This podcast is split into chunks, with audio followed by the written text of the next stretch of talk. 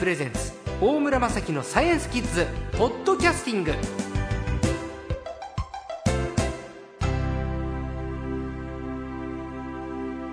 さあ今週の最高も科学ジャーナリストの寺門和夫さんです。よろしくお願いします。よろしくお願いします。さあ今年期待される科学について先週も伺いましたけれど、えー、先週は気象衛星ひまわりこの8号のお話と iPS 細胞のお話伺いました。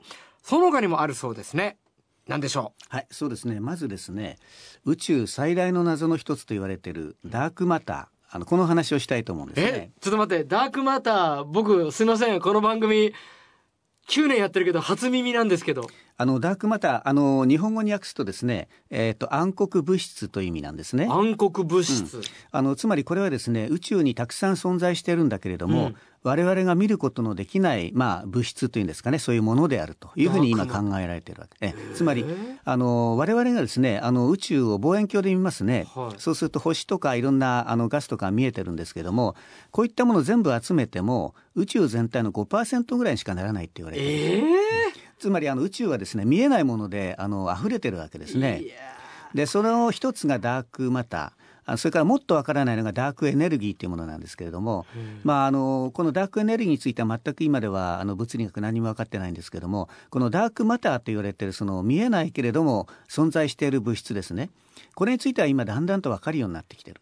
ということでですねおそらく今年少しこのダークマターについてまたですねいろんなことが分かってくるんじゃないかというふうに僕は期待をしてるんですね。えってことはもうみんなの家にある天体望遠鏡とかあるいは全国にあるねあのハイレベルな望遠鏡を使っても実は5%しか見えてない。そうなんです。あのハブ宇宙望遠鏡を使ってもそれしか見えてないですね。であと95%はダークマターってダークマターとダークエネルギー。エネルギーってそういう領域に入るんです、ね、そうなんですね。えー、でそのダークマターの一端がちょっとずつ見えてくるかもしれない。はい、そうなんですね。あのダークマターを直接今見ることはできないんですがあのダークマターってそのいわゆるものですから、はい、たくさん集まってるとあの重力をあの持ってるわけですね。でそのために光が曲げられたりするという、まあ、間接的なあの証拠を使いながらですね実はあの宇宙をものすごい大きな望遠鏡で見てるとあのちょっと空間が歪んでいるようなところがあるんじゃないかと言われてブラックホールっていうんじゃないんですか、うん、それをそれそれは巨大なものと考えてもいいですね、ええ、そういったものがあって、え、そういうことからだんだんとですね望遠鏡の観測でもここにあのダークマターがあるんじゃないか。それからあのここにもあるんじゃないかっていうのが分かってきてだんだんとその宇宙におけるダークマターの地図みたいなものが分かってきてるわけですね。つまり宇宙にあの一様に存在してるんじゃなくてやっぱりこう塊になってるわけです。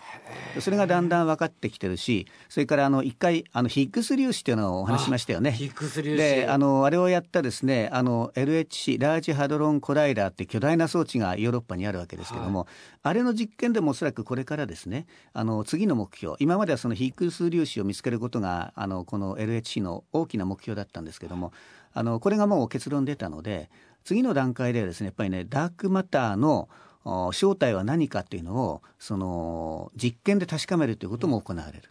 まあ、そういった意味でですねいろんな科学の分野であのまあ、やっぱりものすごい巨大な装置使うんですけどだんだんとこの今まで全く分かんなくなっていた分かんなかったそのダークマターの正体がですねやっぱり今少しずつ分かりつつあるという、まあ、そういった時代に入ってるんですね。いやちょっと注目ですね。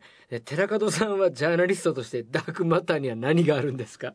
想像でいいんですあのおそらくですね、今言われているのは全く我々が知らないあの粒子、はい、あの例えば今まであのヒックス粒子とか何何粒子ってありましたよね。はいでこれはあの我々今観測で見つけちゃったわけですけども、うん、まだその観測で見つからないあのまだ正体が分かってないだけで何か存在する未知の粒子なんじゃないかなっていうふうに言われてるわけですね。粒子、うん、未知の粒子？そうですね。素粒子ですね。粒ですね、ね、ちっちゃい。そうですね。物質ですね。そうですね、えー、いや難しいなこれ考えるとここういうのがあるから楽しいんですねきっとね、まあ、あのおそらく物理学者とか天文学者はそれで楽しいんだと思いますね。こういう巨大な謎がありますからね。だって寺門さんも今キラキラしてますもん。そうですか。さあ次分かりやすいお話お願いします、はい、そうですね。もう一つはですねあのリニア新幹線ですね。はい、うん。あのこれがやっとですね、うん、あの着工の運びに今なってますよね。東京から名古屋まで40分。そうですね、えー、大阪まで67分。そうですね。早い、えー、はいあのリニア新幹線というのはですねあの、えーまあ、ずっと実はこれあの、えー、研究が始まったのはものすごい早くて、はい。えっと、東海道新幹線がですね開通した時にはもう始まってるんですね。だって僕子供の頃の夢はリニアモーターカーの運転手さんになることでしたよ。そうです。ですからもうその頃から始まって、はい。あのずっと長い間基礎研究が行われてたんですけれども結局なかなか実現するといううになかなかならなかったそうんですね。ですよ。だってもう,、ん。もう運転手さんになるためにもう年取りすぎてますもね,、そうんですね。ええ。あのただやはりここに来てですね、やはりあのこれからの日本のまあそういった社会の発展だとか経済考えた場合に、はい。えーこれも必要なんではないかというまあ多分そういった雰囲気になってきたんでしょうね。なるほど。うん。あのつまりやっぱりその新幹線自体の経済効果ものすごい大きかったですよね。まはい。あこれで日本の国がまあ復興したと言ってもいいくらはい。いすごい大きな影響あったわけで、うん。やはりそのこれから大事になってくるのは物が移動するときに、はい。あのまあ、一つはあまりお金がかからない、それから時間が短縮される、これが非常に大きいわけですね。そうすると、やはりそのリニア新幹線っていうのは、特に東京とそれから関西を結ぶ場合にですね、これから非常に大きなあの交通手段になっていく、ん。えー位置を占める、まあ、そういったことも可能性としては考えられますね。ただ、まあ、東京オリンピックには間に合わない間わけじゃないですか。ですね。ね。今山梨の方に実験線があるじゃないですか。